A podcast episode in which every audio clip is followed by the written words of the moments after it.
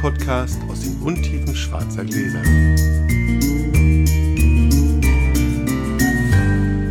Hallo Sascha. Hallo Felix. Wir haben gerade festgestellt, dass wir den Rekorder nicht angemacht haben. Wir haben eine Viertelstunde schon erzählt. Wir wiederholen es jetzt. Wir wiederholen es jetzt. Und wir haben jetzt Eile. Ja. Weil Sascha bald los muss. Das Deswegen schaffen wir schon würfeln auch. Wir direkt los. Nee, wir, wir lassen das wir lassen würfeln. Das, wir hatten eine sechs und eine vier. Wir hatten eine sechs und eine vier. Ich krieg noch einen Schluck Wein. Was das kriegt Sascha noch einen Schluck Wein. Also erstmal hallo, herzlich willkommen zum Blindflug. Wir müssen kurz erzählen, dass Sascha und ich uns tatsächlich ganz lange nicht gesehen haben. Das stimmt.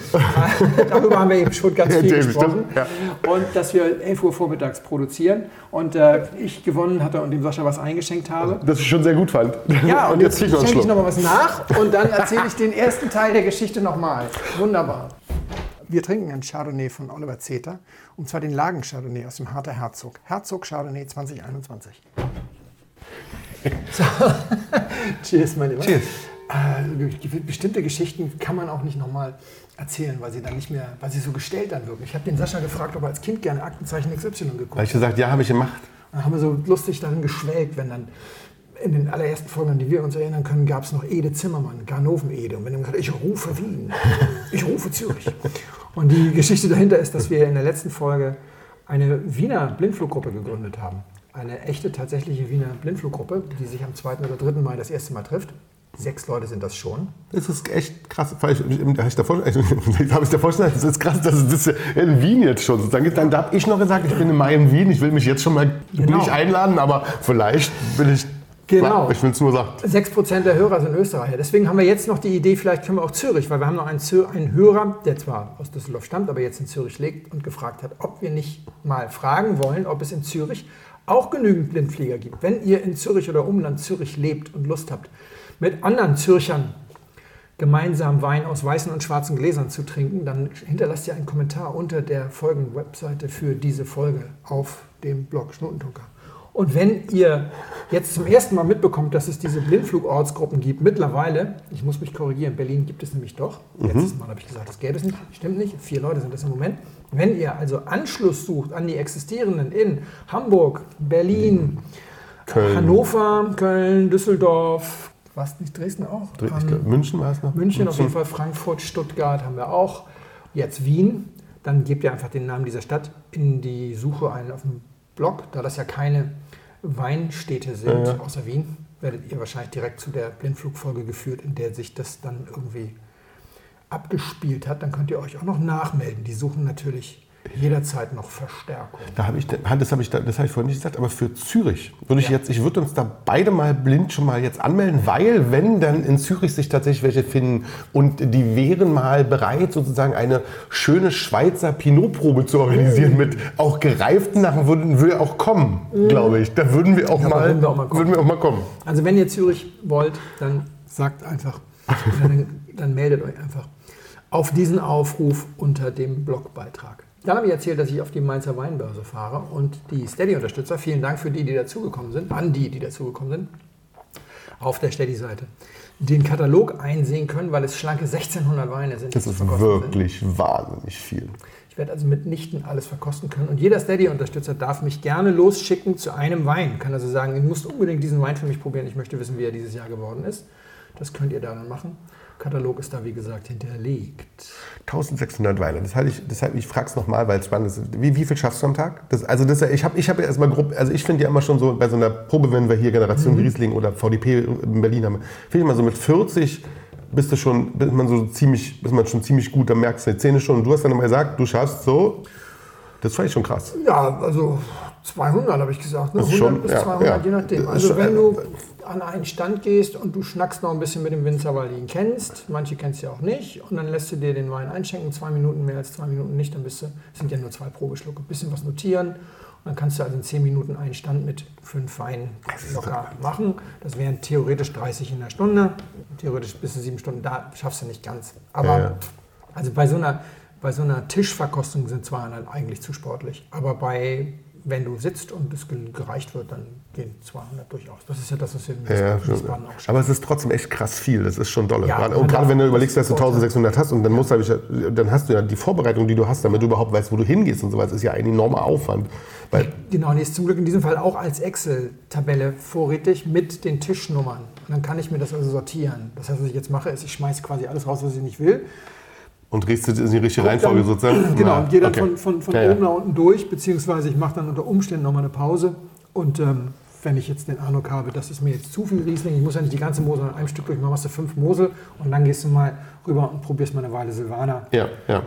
Und dann gehst du wieder in Mosel, dann gehst du vielleicht hm. mal nach Baden und machst mal ein bisschen äh, Weißburgunder, Grauburgunder, Chardonnay und so weiter. Mainzer Weinbörse waren Guts- und Ortsweine? Sollen vor allem Guts- und Ortsweine ja. sein. Die, die Moselaner zeigen vor allem auch Kabis. Ja, wo ist Kabis. Ja. Und ähm, ich habe jetzt gesehen, ein paar sind auch immer noch mit den G Gs dabei. Und es sind vor allem aber hunderteinundachtzig Betriebe oder sowas. Das ist also, es ist wirklich, es sind nur drei, vier nicht dabei. Das ist krass. Also das ist wirklich viel. Sodass du dann eben auch mal Betriebe sehen kannst, die du gar nicht kennst. Ja? Mhm. Also Piedmont von der Saar. Ich habe, glaube ich, noch nie in meinem Leben einen Wein von Piedmont von der Saar getrunken. Nee, also ich bin sicher. Das ist V D B, ich kannte die, ich wusste gar nicht. Ich habe erst mal geguckt, ob die neu aufgenommen wurden. Nee, sind sie nicht. Das ist schon lange da. Ja. Okay. Was, ne? Ja. Und, ähm, ja, manches fällt durch, ist es halt. Ja, ich meine. Die nehme ich dann auch raus. Also ich sag mal so, es gibt natürlich auch welche, die man sehr selten sieht und wo man dann ab und zu mal was irgendwo sagt, ach, mhm, ja, also, ja. solange ich nicht irgendwo lese, die große Renaissance des X Y, brauche ich das dann nicht. Hm. Ist einfach dann so. Müssen wir jetzt mal keine Namen nennen. Ja, ja. Die andere Geschichte, die ich erzählt habe, war, dass ich in Italien war, in der Toskana. Und ich habe gestern auf dem Blog großen Artikel über meine Reise da veröffentlicht. Und das ist für mich das zweite Mal in diesem Winter war, dass ich da war und ich total irritiert war, weil es beide Male nichts zu trinken gab. Das ist schon geil, bei einer, Wein, bei einer Weinverkostung. Wenn man sagt, na, war eine Weinreise, aber zu trinken gab es eigentlich nichts. Ja, es waren, glaube ich, siebzehn Weine. Für zweieinhalb Tage ist das extrem wenig. Wir also, haben gerade, nur mal kurz, wir ja. haben gerade über hundertfünfzig Weine ja, Weine bei einer Weinbörse. Und jetzt fährst du zweieinhalb Tage hin, hast siebzehn Weine. Du gehst Castello di Pomino, besuchst du, gehst da eine Stunde durch die Gegend, guckst dir alles Mögliche an und dann kommst du irgendwie zum, in den Verkostungsraum und dann sind da drei Weine vorbereitet. Und damit bist du auch in zehn Minuten durch.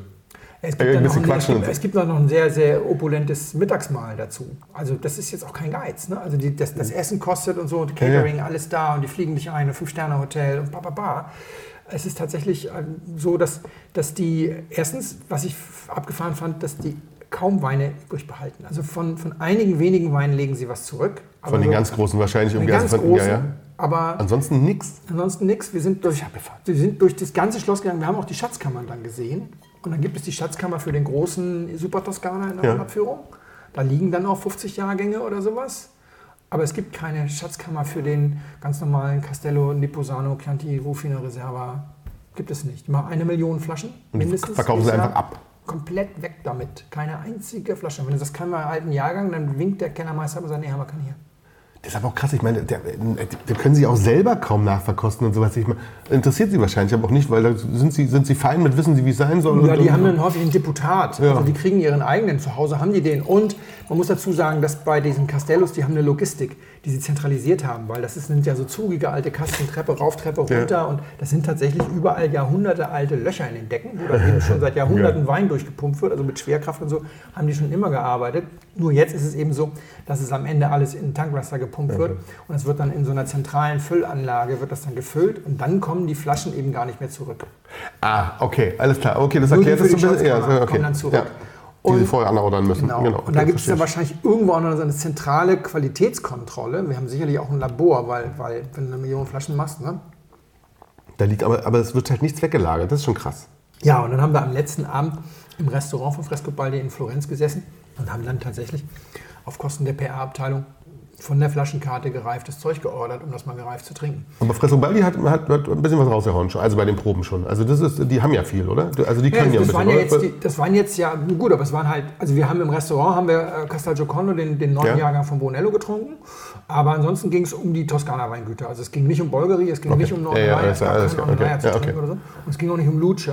Aber bei Luce war ich ja schon mal. Und das war ja das Spannende. Bei Luce gab es sechs, sieben Jahrgänge. Bei Luce waren aber auch nur Wein-Nerds. Und wir waren jetzt eben so eine gemischte Gruppe. Und da waren eben auch ganz viele wir waren nur zu fünft oder so. Aber da waren dann eben auch so eine, eine Finnin und eine Engländerin, die so für Tageszeitungen und Sonntagszeitungen schreiben. Okay, die machen ja keine riesengroßen Weinverkostungsblöcke sozusagen. Und deswegen, ja, okay. Du weißt das ja jetzt schon, aber ich hatte ganz verwundert dann festgestellt, siebenhundert Leute ziehen die da durch, durch diese Hospitality, also siebenhundert Journalisten, weil die einfach nur die Inszenierung bieten mit den schönen Castellos und jeder, die wissen genau, jeder sucht sich eh nur eine Geschichte raus. Das ja, wird dann eine Sonntagskolumne in einer Sonntagszeitung und wahrscheinlich gibt es fast identische Geschichten über Castello di Posano in siebenundfünfzig Tageszeitungen, in Norwegen, siebzehn Sprachen, Deutschland, in Europa, überall, ja, ja. jedes Jahr, weil die da jedes Jahr diese Leute durchziehen.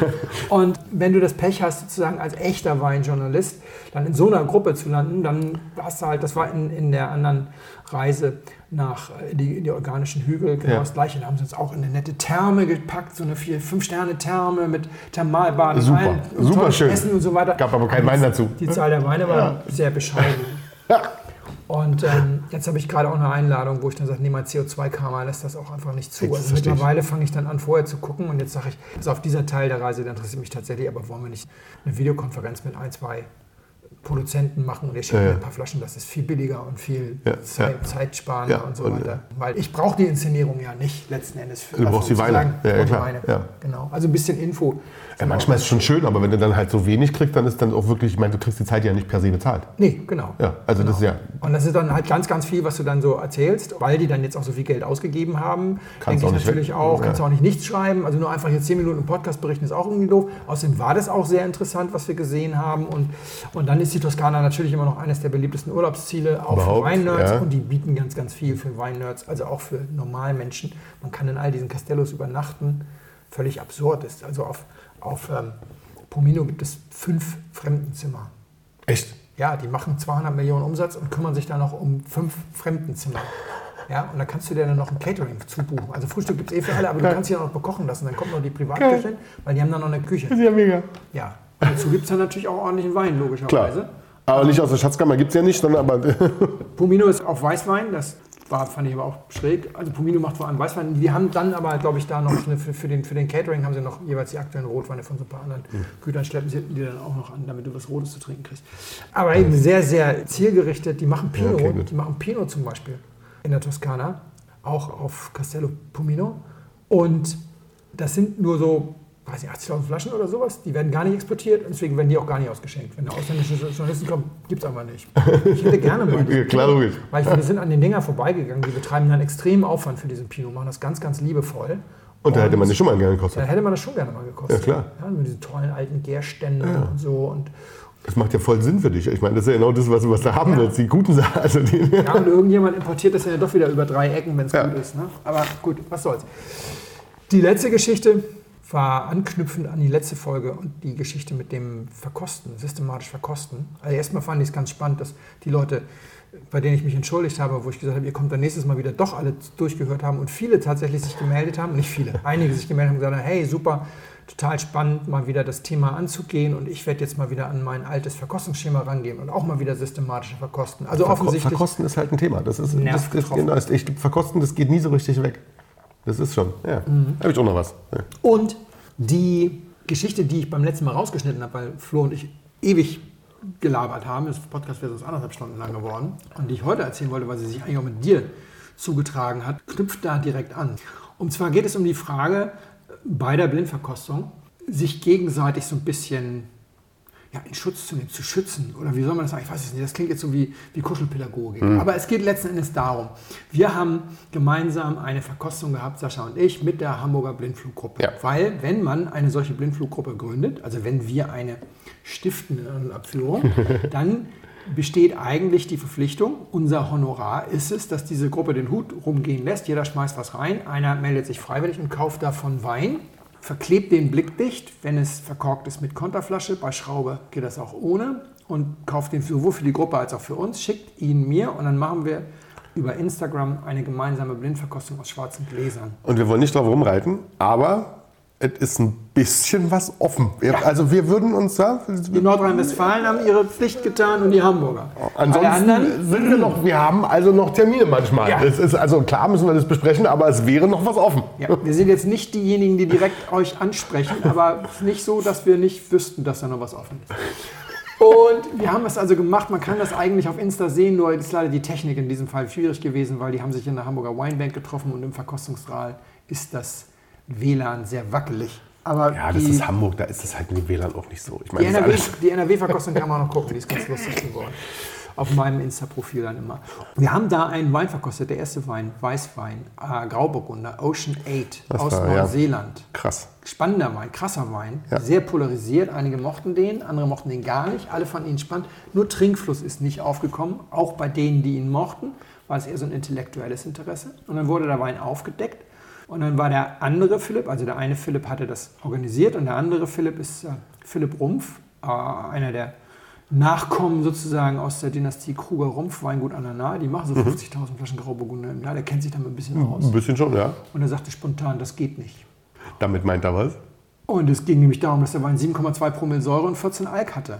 Und das geht beim Grauburgunder schlicht nicht. Wenn du ihn zu dem Zeitpunkt erntest, wo er noch sieben Komma zwei Prozent Säure hat, dann machst du Sektgrundwein, hast du elf Komma fünf, elf Volumenprozent Alkohol. Die Art und Weise, wie der seinen Zucker akkumuliert, ist eben so, dass das eben erst ab dem Punkt stattfindet, wo die Säure auch runtergeht.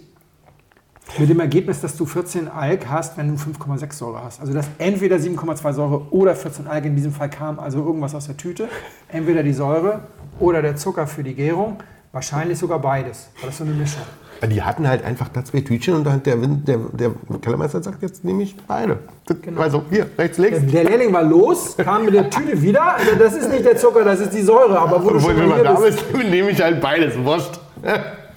Das ist, das wissen wir natürlich nicht, das ist, nur, das ist nur so dahingesagt. Und das ist auch völlig in Ordnung, weil bei der Hälfte der Weine der Welt wird, das, wird, wird die Säure eingestellt über die Tüte. Und schabtalisiert werden vor allem die großartigsten Weine der Welt. Die Hälfte der, groß, die Hälfte der zehn teuersten Weine der Welt ist schabtalisiert.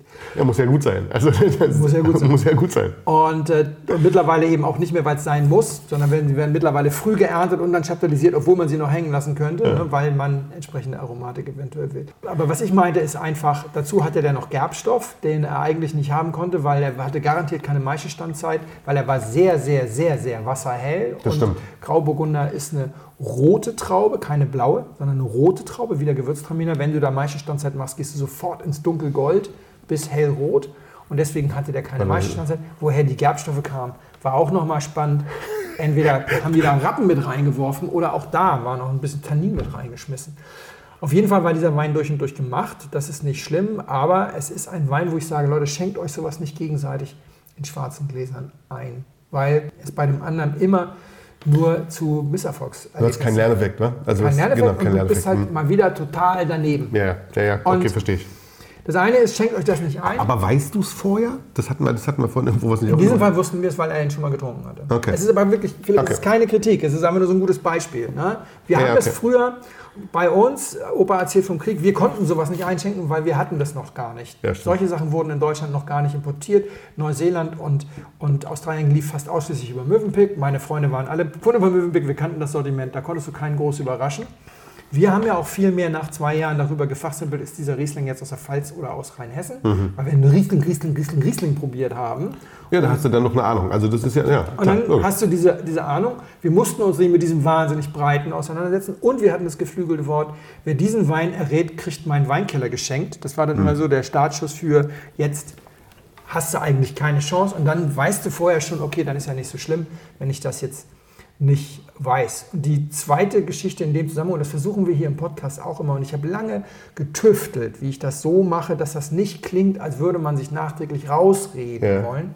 Die zweite Geschichte ist, es ist total sinnvoll, wenn man blind verkostet, schwarzes Glas oder weißes Glas, wenn man nachdem aufgedeckt ist, nochmal nebeneinander hält, hatte ich überhaupt eine Chance? Also ist mhm. der eigentlich so typisch? Okay. Ja. Ja, okay. Was habe ich über den Wein gesagt? Und ist okay. das jetzt daran gescheitert, dass das voll ich, untypisch, dass er untypisch ja. ist? Ist es daran gescheitert, dass ich keine Ahnung habe? Ja? Habe ich das Richtige gesagt, aber die falschen Schlüsse gezogen ja. oder habe ich einfach das Falsche gesagt? Dann würde ich das jetzt immer noch so sagen, dass er eine hohe Säure hat, nachdem ich weiß, dass das ein Grauburgunder mit vierzehn... Na gut, hier wussten wir ja das. Aber lassen wir mal den Wein weg, jetzt bei einem normalen. Ne? Jetzt, wo ja, ich ja. weiß, dass das eine der säureärmsten Rebsorten ist, würde ich immer noch sagen, wow, was für eine Säure. Also, ja, ja, okay. War ich vielleicht ein bisschen neben der Spur. Aber was mache ich mit was mache ich mit so mit, gut, was mache ich mit so Wein, wenn wir jetzt wir machen eine Probe, ja? Mhm. Und ich habe diesen Ocean Eight, war das glaube ich, war? Mhm. Und ähm, wenn ich ihn nicht kenne, okay, dann haue ich ihn mit rein. Gut, dann ist er, dann ist es wie es ist, dann ist er halt irgendwo mit drin, auch mit schwarzen Gläsern, dann, wenn wir sagen, wir machen schwarzen, ja. Ist er halt drin, hast du Pech. Ja. Aber wenn du es weißt, dass er untypisch ist, dann würdest du sagen, man nimmt ihn quasi raus oder zeigt ihn auch meinetwegen, meinetwegen im schwarzen Glas, um in der Probe zu bleiben, sagt aber, da haben wir vielleicht was ganz Untypisches, ja, passt mit in diese Probe, ist schon das Gleiche, also dass man da nochmal ein bisschen Kontext zu gibt, wenn man sagt, man hat was so ganz Untypisches? Also schon, man muss, oder? Genau, man muss das irgendwie moderieren. Ja, also ja, entweder, okay. entweder man packt das irgendwo als, also das ist auch gerade, wenn du das als Pirat irgendwo reinpackst, das geht ja nicht. Also ein Pirat sollte ja irgendwie... Ein Pirat sollte ja eigentlich ähnlich schmecken, also sollte quasi, das Gefühl, das ist quasi... Der Pirat ja. sollte eine Eigenschaft haben, die heraussticht, ja. die korreliert mit einer Eigenschaft des Weins, also genau. zum Beispiel seiner Herkunft. Also sieben Komma zwei Säure hatte er ja nicht wegen seiner Herkunft, sondern wegen der Tüte. Also, das ist ja dann, ne? Aber wenn du jetzt zum Beispiel, sagen wir mal, du machst eine Grauburg und eine Verkostung und du nimmst jetzt so einen schweren Elsässer mit vierzehn Komma fünf ja, ja. Und, und, und, und zwölf Gramm Restzucker, so ein Grand Cru. Es gibt, ja. glaube ich, ein, zwei Grand Crus nur für einen Grauburgunder, aber die sind dann häufig so ganz schräg. Mhm. Ja? Und dann bringst du das mit rein und dann merkt jeder, okay, das anders. Ist jetzt anders. Anders, voll anders, ja, ja. Und dann moderierst du das ja, entsprechend das moderieren. An. Okay. Ja. Und dann ist gut und dann verstehen die Leute das. Oder du moderierst es nicht an, wenn es so deutlich ist wie hier, aber auch so typisch ist. Dann die, die das schon mal im Glas gehabt haben, wissen dann sowieso, okay, das wird jetzt das Elsass sein. Hm. Einfach einschenken. Das ist immer in Ordnung, jeder macht das, wie er das will. Aber dann, finde ich, muss man als Verkoster sich eben auch die Freiheit nehmen, zu sagen, okay, lass uns mal kurz rekapitulieren, hatte ich eigentlich eine Chance? Und wenn ich hm. dann höre, nee, sieben Komma zwei Alk und vierzehn, äh, sieben Komma zwei Säure und vierzehn Alk, dann muss Chance. Ich mal sagen, ja. okay, hatte ich ja, keine ja, Chance, klar, okay. konnte ich gar nicht. Ja. Ne? Ja. Also wenn ich den als Grauburgunder eingeschätzt hätte, dann, weil ich mich geirrt habe. Ja. Ich habe darüber mal gesprochen, ja, über, ja, dieses, über dieses Interview mit dem Master of Wine in London von der, von der, von der Tageszeitung, der sagte, es gibt, weil Merlot wieder voll im Trend ist, ganz viele südfranzösische Winzer, die ihre Syrah jetzt ein bisschen in die Überreife laufen lassen und sie so vinifizieren, dass sie wie ein Merlot schmecken. Jetzt schenkst du mir das blind ein und ich sage Merlot und du sagst falsch. Ist aber eigentlich richtig. Hätte ich Syrah gesagt, hättest du gesagt richtig, es war aber eigentlich äh, falsch, weil es schmeckt ja, ja, ja, Syrah. Weil, weil sie macht es wie ein Merlot ja, und ja, sie schmeckt das, soll das wie ein Merlot. Genau ja, ja, okay. ja, ja. Das kann man sich ja hinterher immer mal, immer mal fragen. Ja. So, die letzte Geschichte gibt es, wenn der Wein aufgedeckt ist. Ah, achso, ich. Hm. Ja. Weißwein, auf jeden Fall im, sehr aromatisch in der Nase. Sehr. Mhm. Ich war beim Trinken dann kurz bei einem aromatischen Chardonnay, weil es, weil es, so eine, weil es auch so, also es hat so was, so was kräftig, jetzt, wenn ich buttrig sage, schlägst du mich, aber das ist, wisst ihr, was, wisst ihr, was ich meine? Es hat ja. so eine, so eine nicht, nee, also es ist nicht buttrig, aber es hat schon so ein, so ein raumgreifendes, warmes, warmes Gefühl. Ja? So, ja. Nicht buttrig, aber so ist schon so ein bisschen in, die, in diese Richtung. Es trinkt sich wirklich schön. Auch schon das zweite Glas. Säure ist in Ordnung, mhm. nicht übertrieben, also völlig, völlig, völlig klar. Es ist schon viel Aroma in allem. Ja? Ja. Also das ist insgesamt, das ist wirklich viel. Und es könnte ein Chardonnay sein, könnte schon wirklich sein, weil es ist schon wirklich diese, diese Richtung. Und es, also wenn ich jetzt bei Chardonnay bleiben würde, würde ich in so eine kräftigere Kräftig, ja, in so eine leicht kräftige Richtung gehen, wie so, wie, wie so Argentinien oder sowas, mhm. sowas in diese Richtung. Aber ich bin mir nicht ganz sicher, weil ich so einen Nasenton habe und auch so, ich merke, der, der mich so ein bisschen, dann doch, im, im, im, im hinteren Gaumen zieht es mich dann wieder vom Chardonnay weg und dann bin ich ein bisschen raus. Ja. Weil es, es zieht sich, zieht hinten, ist es, hinten kriegt so eine, so eine zitrische Frische, ja.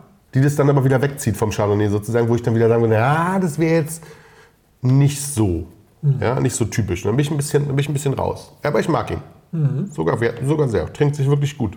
Es ist ein Chardonnay. Ja. Ich finde ihn auch sehr typisch. Ja. Ich, ähm, lass uns kurz über das Thema Butter reden. Er ist nicht butterig im Sinne von dieses lätscherte genau. Butterig, nee, das, nee, dieses, nee, genau. dieses äh, Diacetyl, sondern er ist butterig im Sinne von, er war im neuen Holz. Ah, ja, ja, okay. Kein so ganz kleines, ja. aber auch kein so ganz großes und Pies. Und er war...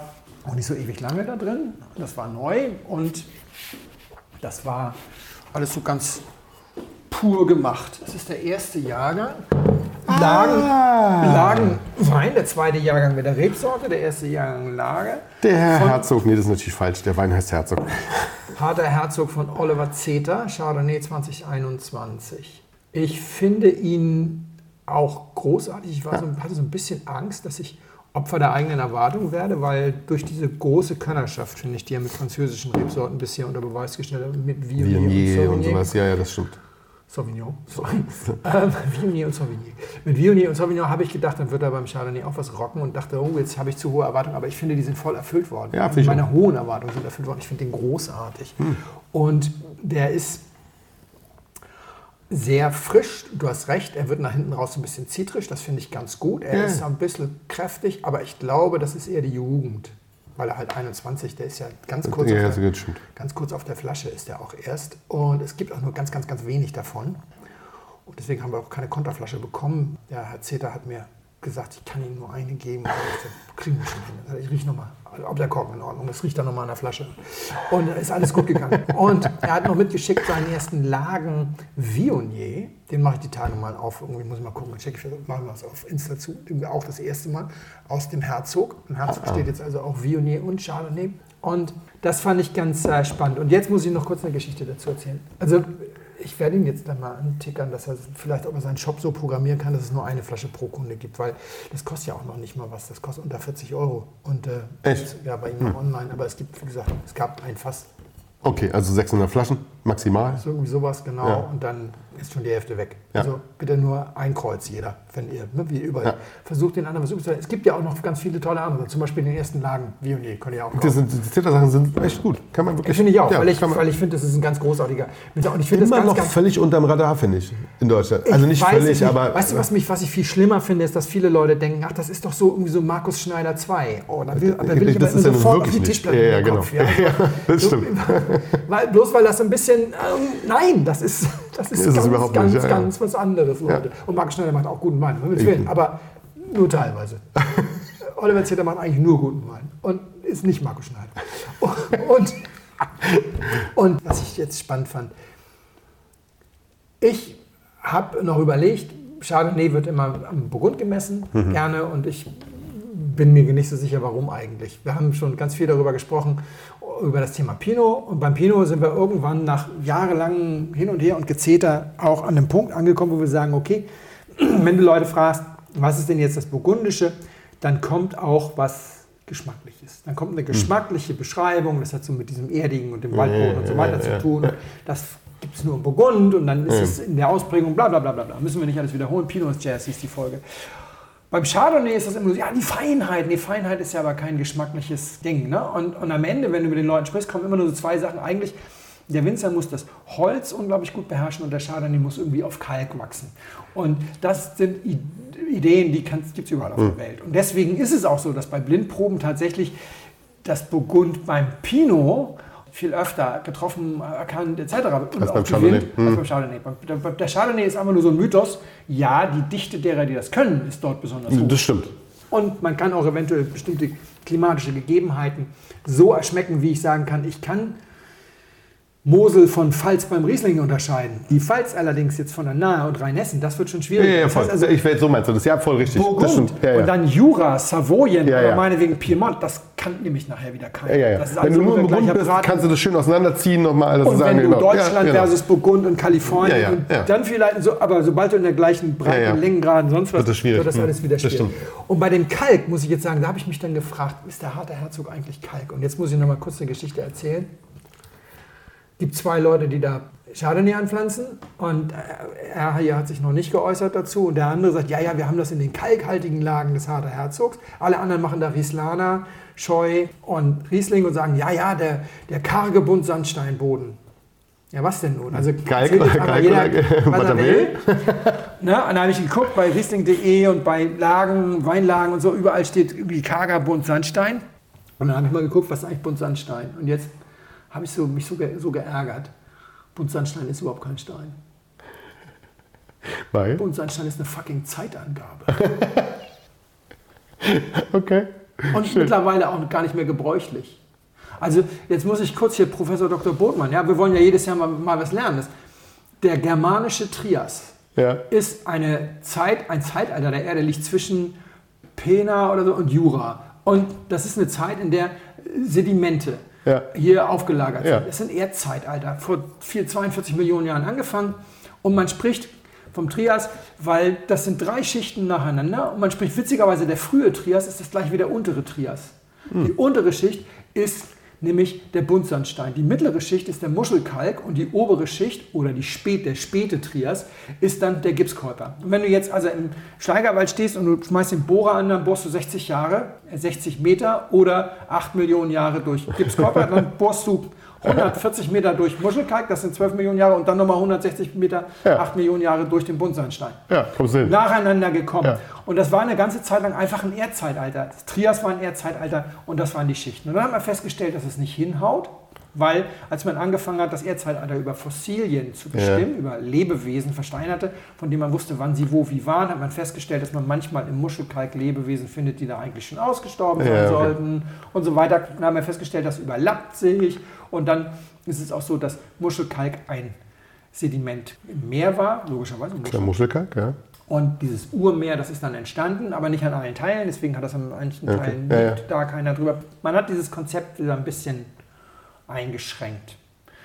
Trotzdem ist Muschelkalk also sozusagen ein Konzept von einem Stein, der sedimentmäßig entstanden ist in einer Zeit und danach kam dann äh, Buntsandstein, sorry, und danach kam dann der Muschelkalk und deswegen ist die englische Übersetzung von Buntsandstein Muschelkalk und Käuper wie ja. Buntsandstein, Muschelkalk und Käuper. Es gibt keine Übersetzung, das ist nämlich ja ein Fachbegriff okay. und kein Gestein. Ah, alle Gesteine haben Namen. Ja. Es gibt aber eine interessante Übersetzung für den Buntsandstein, die heißt bunter. Geschrieben okay. wie bunter, ja. weil in England im Jahr zweiundvierzig Millionen vor Christus, als hier der Buntsandstein ja. irgendwie entstand, auch ein Stein entstanden ist, der sehr ähnlich ist und der bunter Sand- Sandstone, bunter Sandstone genannt wurde.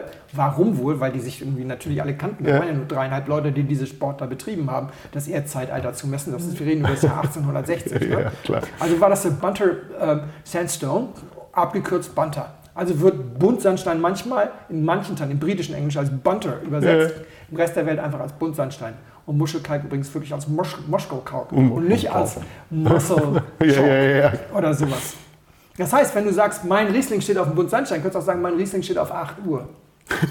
Sehr schön. Ja. Weil, extra, kann jeder bei Wikipedia sehen, steht drüber, Buntsandstein ist keine Gesteinsart. Buntsandstein kann Schluffstein, Tuffstein sein. Das ist dann irgendwas so, ja, das Richtung Erdkruste. Es kann auch, Achtung, Gipsstein oder Kalkstein sein. Hm, Riesenunterschiede. Das heißt, du kannst eine Buntsandsteinlage haben, die über und über mit Kalk voll ist, weil dein Buntsandstein ist ein Kalkstein. Er ist ja nur deswegen ein Buntsandstein, weil er zweiundvierzig Millionen Jahre ja, ja, da drauf irgendwie raufgeknallt ist. Wäre er fünf Millionen Jahre früher, wäre es ein Jura. Hm. Nein, fünf Millionen Jahre später. Nein, dann wäre es ein Muschelkalk. fünfzehn Millionen Jahre ja, später wäre es dann. Also völlig Latte. Das ist so, als würdest du sagen, ich okay. bin Vegetarier, ich esse nur Speisen mit R. Ja, und was ist mit Rindfleisch? Ja, beginnt mit R. Dann ist es auch vegetarisch. Ja, also von hinten ja, ja. definiert ja, ja, sozusagen. Ja, und deswegen finde ich es so toll, dieser Begriff so, ja, das ist eine Buntsandsteinlage. Also erstmal haben wir schon gelernt, Boden ist ja was ganz anderes. Steine sind ja, kein klar. Boden, das sind irgendwie sowieso der, da oben drauf, das hat eh der Mensch gemacht. Und dann ist der Buntsandstein eine Zeitangabe, die nicht mehr als Zeitangabe verwendet wird. Kann also auch ein Kalkstein sein. Wenn du jetzt also sagst, und das ist das, was du überall hörst, ich... Riesling mag ja keinen Kalk, deswegen pflanzen wir den bei uns ja nicht auf den Kalksteinlagen, sondern auf den Buntsandsteinlagen.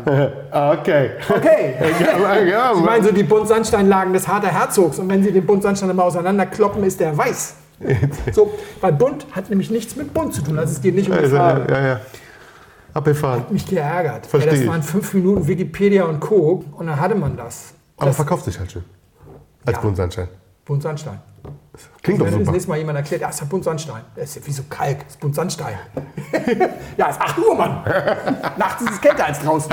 So, du bist dran. Sehr schön, finde ich gut. Finde ich wirklich gut.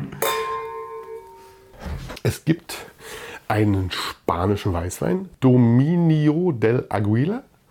Albillo Viñas Verjas zwanzig sechzehn, bestimmt falsch ausgesprochen, entschuldigt das.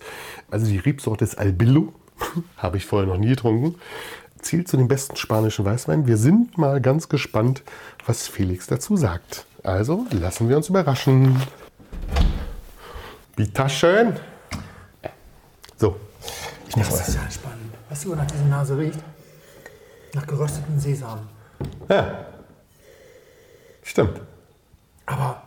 Stimmt, ein bisschen, ja, stimmt. Sesamöl, schön. Ich, mag, ich liebe gerösteten Sesam. Ich liebe gerösteten Sesam. Das ist ja schon mal ein guter Anfang. Ja. Zeitzwang, äh, Zeitdruck. Na gut, kriegen wir. Nicht so schlimm. Oh. Hm. Hab den gestern schon getrunken. Also ist schon, ist schon die zweite Flasche. Ich hab die erste Flasche habe ich so getrunken, um zu gucken, ob er gut ist für den Podcast. Mhm. Und äh, die zweite Flasche habe ich dann aufgemacht und gestern Abend noch mal ein Glas getrunken. Und dann hat er noch mal ähm, wirklich die ganze Zeit die Steine und Luft gekriegt, ohne Korken. Mhm. Weil er das ein bisschen brauchte, finde ich. Und finde es jetzt auch ganz schön. Ja. So. Wir machen, ich mache weiter, ich mache auch weiter mhm. mit Patchwork-Geschichten. Patchwork heißt das dann so? Ja, ja. Erstmal, italienische Schaumweine. Ja. Passt ganz gut, war gerade eine Woche in Ibiza. Zum ein bisschen erholen, leider zu kurz. Sehr schön, fand ich mein mhm. erstes Mal auf Ibiza. Ähm, in der Vorsaison fand ich das jetzt sehr nett. In der Hauptsaison möchte ich da nicht ja. tot über den Zaun hängen. Ehrlicherweise. eins Komma neun Millionen Besucher im Jahr mhm. ungefähr. Bei hundertfünfzigtausend maximal Einwohnern, wenn irgendwie alle da sind. Und alles zieht sich auf August, Juli, August. Da kannst du dir vorstellen, wie das da aussieht auf dieser kleinen Insel, wenn das da voll ist. Also, jetzt war super. Ja. Ansonsten möchte ich, wie gesagt, nicht tot über den Zaun hängen. Sagen die auch alle. Ihr könnt, in der, wer, wer wirklich schön haben will, kommt in der Vorsaison Mai bis maximal Mitte Mai und dann ist aus. Mhm. Und dann wieder ab Ende September, Anfang Oktober. Mhm. Da ist auch wieder schön, da sind sie alle fröhlich, die da waren, haben sie alle noch Geld verdient, sind alle total nett. Und dann sagen sie, yay, jetzt können wir hier fallen. Ähm, und es war ganz spannend, da haben wir einen kleinen... Wir waren in so einem, auch in so einem kleinen Boutique-Hotel und die hatten ganz gute Weine da, von so einem österreichischen schwulen Pärchen, die das leitet. Mhm. Sehr hübsch. Und dann waren wir durch Zufall, hatten wir dann, sagen wir mal, das Restaurant gefunden, über den die ihren Wein beziehen sozusagen, mhm. also ein Weinhändler. Und die hatten ganz viel, wirklich, also extrem viel Naturwein. Mhm. Ähm, ist ja nicht so, geht so, wa? Mhm. Ähm, aber die hatten ganz viel wirklich Gutes und die hatten wahnsinnig viel Petnat. Und die hatten italienischen Petnat. Und davon hatten wir dann auch tatsächlich ähm, zweimal was getrunken. Und es war wirklich gut. Also klar, okay, Sommer, Sonne, Sonnenschein und also ja. nicht Sommer, aber weißt du, dieses, dieses Urlaubsding und so und ein bisschen, es war schon zwanzig Grad, man konnte schön draußen sitzen und total nett. Aber da war ich so schaumweinmäßig auch total überrascht, dass da auch tatsächlich, und es war nicht wenig, was auf dieser Weinkarte an Petnat aus Italien stand. Also mhm. das ist wirklich, war, war, war erstaunlich viel und auch was sie sonst so hatten. Also das war also ein kleiner, guter Natur, Naturwein, Naturweinrestaurant mit einem, mit einem Weinhandel dran. Das hat mir, das hat mir, das hat mir schon ganz schön imponiert. Nichts, was wir kennen. Also wirklich eine große Karte und nichts drauf, was wir kennen. Also wirklich, doch, Emilio Pepe. Gut, aber... Ja. Gut. Super, haben wir eigentlich eine Flasche, eine Flasche der, wie heißt der kleine Vinat, der kommt gerade nicht drauf, aber egal, also auch super. Aber ganz schön, ja. wie gesagt, das war mit den italienischen Sachen, war, war mit den italienischen Sachen ganz spannend. Es gibt auch so viele Deos, die wir gar nicht auf der Uhr haben, wobei ich glaube, einige, also Oltre Popavese zum Beispiel ist eine, da bin ich bis heute nur so auf zwei, drei gute Sachen gestoßen, mhm. aber die haben halt so viele Deos auch dafür. Das stimmt. Und ja, was die Naturwein angeht, das ist schon die Wiege, das vergessen wir so ein bisschen. Das ist das Grenzgebiet zwischen dem, dem Ita- Italien ja, und Slowenien. Stimmt. Ja, stimmt, da kommt ähm, Slowenien, das Collio, ja. Das Collio hm. ist eigentlich zusammen mit dem Beaujolais auf der roten Seite ja. und so weiter, aber das sind eigentlich so die, die Ursprungsgebiete für die Bewegung sozusagen. Das ist schon Italien, das vergisst man das ja. Also Slowenien geben sich, so, so, geben sich nicht so italienisch, stimmt. auch im Friaul, Venetien und so. Also dieser ganze norditalienische Teil hin, der nordostitalienische Teil, ist schon die Wiege der Naturweinbewegung eigentlich mhm. für uns. Das stimmt. Also bei Slowenien wäre ich noch drauf gekommen, aber Italien habe ich, mhm. also im Kopf hätte ich Italien völlig aus, erstmal so ziemlich ausgeklammert, aus dem ganzen Naturweinkram und so. Das war echt spannend. Und dann, ähm, das zweite war, was ich noch, war, das hatten wir glaube ich ähm, jetzt noch nicht, die war die, Prowein war ich, warst du nicht dieses Jahr, ich war da da und das kam jetzt nochmal als, kam mir nochmal bei dieser, bei, bei der Variante mit den Mainzer Weinbörse, dass man ja wirklich, also man braucht ja, ich bin da, ich war völlig, also ich habe ein bisschen was erarbeitet und wollte dann noch ein bisschen, ein bisschen rumgucken und so, aber du bist, also, du bist ja völlig lost, ja, du brauchst ja wirklich, also, eine wahnsinnig gut konstruierte Route durch diese ganzen Hallen, damit du überhaupt weißt, wo du hingehst, sonst läufst du dich ja einfach nur dumm. Ja, du, also du läufst rum und dann kommst du irgendwo, irgendwo. vorbei und denkst, ach, das könnte man mal genau. probieren. Also, aber wirklich. Und dann gehst aber, du hin und dann gibt es häufig die Basis draußen für jeden zu probieren, aber wenn du das probieren willst, was dich interessiert, hättest du einen Termin machen müssen. Mhm. Ganz abgefahren. Und da musst du, also die, also das finde ich schon krass, weil die die, die Vorbereitung für diese Sache, das hatten wir eben schon bei der Mainzer Weinbörse, das ist ja enorm, was du brauchst. Und bei der Prowein ja noch mal mehr durch diese riesengroßen Hallen. Und ich glaube ja, was ich immer ein bisschen schade finde, es fiel mir dann ein, Anja war auch da, mit der hatte ich dann kurz, und sie hatte dann sich ein paar Termine gemacht und so. Aber ich glaube, dass du, dass, dass du, du, du lernst doch eigentlich nichts Neues. Weil du versuchst dann tatsächlich, also du findest ja kaum was Neues, weil du diese ganzen kleineren Sachen ja überhaupt nicht abgrast. Also du, du gehst doch dann wirklich viel zu den Sachen, wo du, wo du, die du kennst, die du gehört hast, ja? Von denen du irgend schon mal was irgendwie so, mal irgendwie was gelesen hast, aber so, dass, dass, man, rum, dass man die Zeit hat, rumzulaufen und tatsächlich mal guckt, bei diesen ganzen, das sind ja wahnsinnig viele aus aller Welt, mhm. dass du dann die Chance hast, irgendwas zu finden und sagen, das ist ja geil. Ach doch. Ja, also das, meinst das, du? Ja, ah, doch, es, ja es, kommt, es kommt ja wirklich darauf an, wie, also, wie du die Route ziehst. Wenn du deutscher Händler bist, ja. dann, und du bist kein Riesenhändler, ja. dann ziehst du drei Viertel deines Sortiments von zwei oder drei Agenturen. Das stimmt, da haben wir Lüssen. Eggers und genau. Franke. Im Zweifelsfall dann, dann einer und dann machst du einen Termin mit denen. Und erstens musst du mit denen einen Termin machen, damit du zum Beispiel also ich den, den Ornellaia probieren darfst, weil der wird nur im Innenraum ja, im Termin ja. und so weiter. Und zum anderen ähm, hast du dann da eventuell deinen Key-Counter als Händler und der sagt, komm, lass uns da treffen und ich zeig dir das, was wir neu im Sortiment haben. Da entdeckst mhm. du Neues. Stimmt. Das Zweite, wo du Neues entdeckst, ist, wenn du dich ja. für ein Gebiet interessierst, dass du zum Beispiel zu einem Gemeinschaftsstand gehst, wo eine Verkostungsstrecke aufgebaut ist, meistens dann so, du musst deine Visitenkarte abgeben und dafür kriegst du ein Glas. Und dann kannst du dich da selber durchprobieren. Mhm. So bin ich zum Beispiel vierundsechzig Veltliner Weine. Das, okay, war ja, zu, das war mir zu viel. Dann waren da zwei Soms, dann habe ich denen ein bisschen erzählt, worum es mir geht. Und dann haben die mir sechs, acht, zehn Weine hingestellt. Also jetzt nicht dieses Mal, weil ich ja. war ja krank und war nicht auf ja, der ja, Prowein. Und am Dienstag musste ich nach Spanien fliegen, weil wir Handwerker hatten. Aber die Prowein davor, da war es dann eben so, dass sie sagen, ja klar, komm, du musst mal das probieren, das, das, das und dann hm. hast du was. Oder eben bei den ganzen galizischen Geschichten, die stehen dann da auch so, da probiere ich dann auch selber durch. Da sind dann so Factsheets ja, ja. dabei. Und wenn dich dann einer interessiert und die sind, haben die hoffentlich auch noch einen Stand, dann kannst du dann noch hingehen. Oder du gehst zum Beispiel Gemeinschaftsstand Ribera del Duero. Das sind dann nur so zwölf, fünfzehn Weingüter. Ja, das ist okay. Machst, wenn du Glück hast, vielleicht noch eine Masterclass vorher. Hast dann die Möglichkeit, noch moderiert die Sachen zu probieren. Das stimmt, das geht dann jetzt gut, ja. Gehst du zu den. Aber klar, du musst für die Masterclass musst du dich anmelden. Du musst du vorher wissen, genau. Das, da ja, genau. Das ist, deswegen ist das wahnsinnig viel. Das ist die Mainzer Weinbörse angenehmer, weil es eh nur ein begrenztes Fachpublikum ist. Da werden dreitausend Leute sein und da gehst du dann, dann irgendwie deinen Parcours durch, kriegst vorher den Verkostungskatalog. Das geht so ganz gut. Vinitaly ist noch schlimmer, deswegen war ich nur einmal auf der Vinitaly. Das habe ich gehört. Also war ich noch nie, aber das habe ich gehört. Dadurch, dass da ja auch Endverbraucher teilweise mit rumrennen, sind die guten Weingüter wirklich in der Wagenburg. Die haben außen, teilweise sind echt? Hermetisch ja abgeschottet.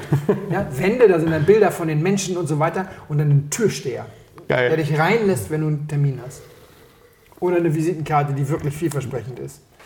Da musst du alles vorher planen. Das ist so aber das, anstrengend. Aber, in genau, Zeit, das das ist, aber das ist, wie gesagt, Prowein ja gleich. Ich glaube, der, der Aufwand sozusagen, das wirklich gut zu machen, ist immens. Mhm. Also, dass du, wenn, wenn du wirklich was lernen willst und wirklich was ist, hast du wirklich eine Woche Vorbereitung, damit du irgendwie sinnvoll da durchkommst. Ja, und dann weißt du bei der Vinitaly häufig nicht, wie die Standnummern sind, wenn du die Termine machst. Und dann rennst du, du dir die Füße blutig, ja. weil du immer von einer Ecke zur anderen und dann wieder zurück. Weil, und hättest du vorher gewusst, hättest du vielleicht gesagt, nee, dann mache ich die fünf in der Hallenecke oh, hintereinander. Das war bei der Prowein auch ganz furchtbar. Auch, also da haben sie auch wirklich die Standnummer und dann hattest du das irgendwie und dann hattest du die Standnummer und dann war es aber irgendwie so komisch aufgegliedert, dass du, dann bist du immer bei D zweiundzwanzig, willst aber zu D vierundzwanzig, das findest du auf immer nicht mehr, weil es irgendwie dann doch nicht da ist, wo du erwartet hast. Und dann denkst du, oh, hatte deinen Termin und musste irgendwie was arbeiten.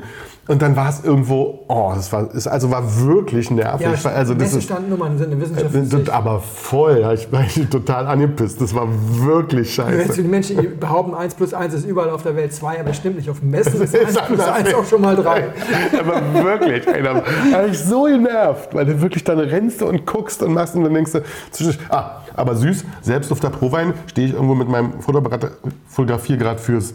Für die Griechen oder für die Österreicher? Weiß ich gar nicht mehr. Mhm. Für die Griechen oder für die Österreicher kommt jemand von hinten und sagt, bist doch Sascha, oder?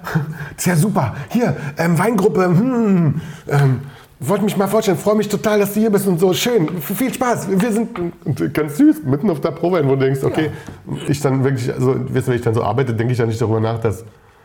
Ja, also, mit dem Hannoveraner habe ich neulich ein Selfie gemacht. Der hat ein Selfie gebeten. Ja. Also mit einem von der osthannoveranischen. Ein bisschen, also einmal Brust auf unsere Berühmtheit. Ist schon schön. Und dann nochmal Verkostung. Also bevor wir hier den Wein aufdecken. Mhm. Und ähm, genau. Diese Verkostungsnummer bleibt und ist ein Thema, finde ich auch. Jetzt haben wir wieder, ich versuche so ein paar Verkostungen. Jetzt werden die Leute, die uns hören, sagen, ja, wir kommen total gerne, darum verstehe ich. Aber darum geht es leider in dem Fall sozusagen nicht, weil wir machen ein paar Verkostungen, die so ein bisschen thematisch ziemlich weit oben angesiedelt sind, weil wir auch, wo wir auch ein bisschen Leute einladen wollen, die, sagen wir mal, vielleicht auch fürs Geschäft was bringen und die aber dann auch vielleicht ein bisschen Multiplikatoren. Multiplikatoren, so heißt es. Danke. Das Wort habe ich gesucht, das ist genau mhm. das Richtige. Und das ist tatsächlich dann gar nicht so einfach. Ich hatte jetzt eine Probe, zu einer Probe eingeladen, Felix auch. Da ging es um zwanzig sechzehn aus zwei Regionen. Mhm. Wir hatten bei der Einladung tatsächlich nicht explizit geschrieben, welche Weine, sondern mhm. nur zwanzig sechzehn und, hatte ich die zwei Regionen mit reingeschrieben? Nee, nee hatte ich nicht. Also zwanzig sechzehn und äh, sehr gute, sehr gute Weine und äh, so. Weil wir wollten sozusagen das ein bisschen blind halten mhm. und ein bisschen, damit ein bisschen Freude herrscht. Ja. Und was wäre es denn gewesen? Piemont und Burgund, oder? Also es gibt die, Fro- es gibt die Folge ja noch, so. ähm, also es gibt die Probe noch, aber ich kann, wir, wir haben ja nicht, also Frankreich, Italien. Generell Frankreich, Italien. Also nicht generell, auch schon ein bisschen sehr ausgesucht und so. so. Ja, ja, aber wer Burgund und Piemont liegen, glaube ich, warte mal, die also sind in Dänemark und ja. Schweden, Entschuldigung. Ja. My bad.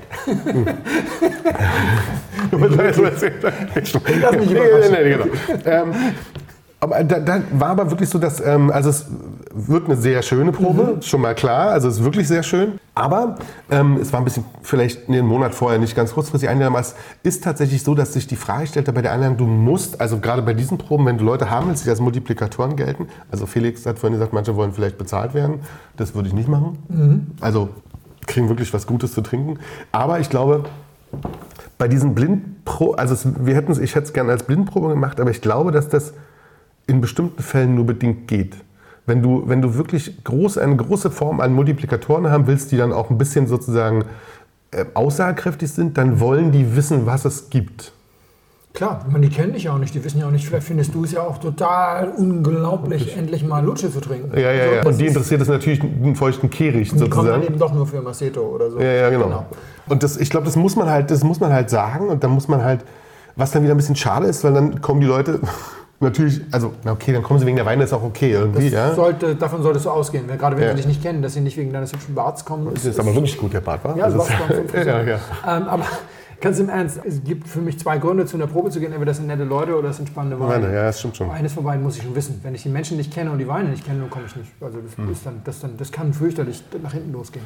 Ja, also wie gesagt, also ich glaube, das ist, also ich muss das ein bisschen anders aufziehen. Aber diese Verkostungsnummern, ich glaube, das ist immer noch mal ein Thema für sich und da kann man wahrscheinlich Jahre und Monate drüber reden. So, du kannst ja in der Zwischenzeit schon mal hier was ja. ähm, zum Wein sagen. Genau, zum Wein. Das kann ich kurz machen, das ist ganz gut, weil ich habe... Äh, wenig Ahnung, was es sein könnte. Ich kann dir sagen, dass ich das sehr mag. Ich mag das sehr. Ich finde das ausgesprochen spannend. Ich finde das sehr unkonventionell. Diese ja. Sesamöl-Nummer setzt sich durch die Bank weg fort und ist damit etwas, was mich aus dem Konzept bringt. Ja. Deswegen lassen wir mal ganz kurz den Versuch, das zu bestimmen. Gehen wir mal ganz kurz, warum ich das mag. Das ist ein molliger Wein. Die Säure ist aber nicht zu äh, unterschätzen, sie kommt aber erst nach einer Weile zum Tragen. Das hat tatsächlich so was leicht Geröstetes, was Gebratenes, das deutet ja. auf Holz hin, obwohl ich eigentlich, also es ist wirklich so diese Assoziation, Sesam müsste Holz sein, aber er hat dann auch was Balsamisches, es hat etwas extrem Balsamisches. Mhm. Und das klingt alles gar nicht so sexy. Sesamöl, balsamisch, stimmt, aber es ist schon kommt die Säure, aber es ist sexy. Unglaublich sexy. Es ist auch völlig undefiniert in der Frucht. Mhm. Die Frucht hat so einen, geht in so einen Hauch kandiert und ich bräuchte jetzt wahrscheinlich so eine Viertelstunde mit dem Wein, um mir darüber klar zu werden, ist das jetzt eigentlich gereift? Mhm. Ist das sehr lange im Holz gewesen? Ist das schon, hat das schon viel Flaschenreife? Er wirkt überhaupt nicht alt, aber er hat ganz viele Sachen, die mich an Reife denken lassen. Und wenn ich dir nicht mal sagen kann, warum ich ihn eigentlich so sehr mag, dann wird es natürlich wahnsinnig schwer, das Ganze zu bestimmen. Es ist weiß, ja. das haben wir überhaupt noch nicht gesagt.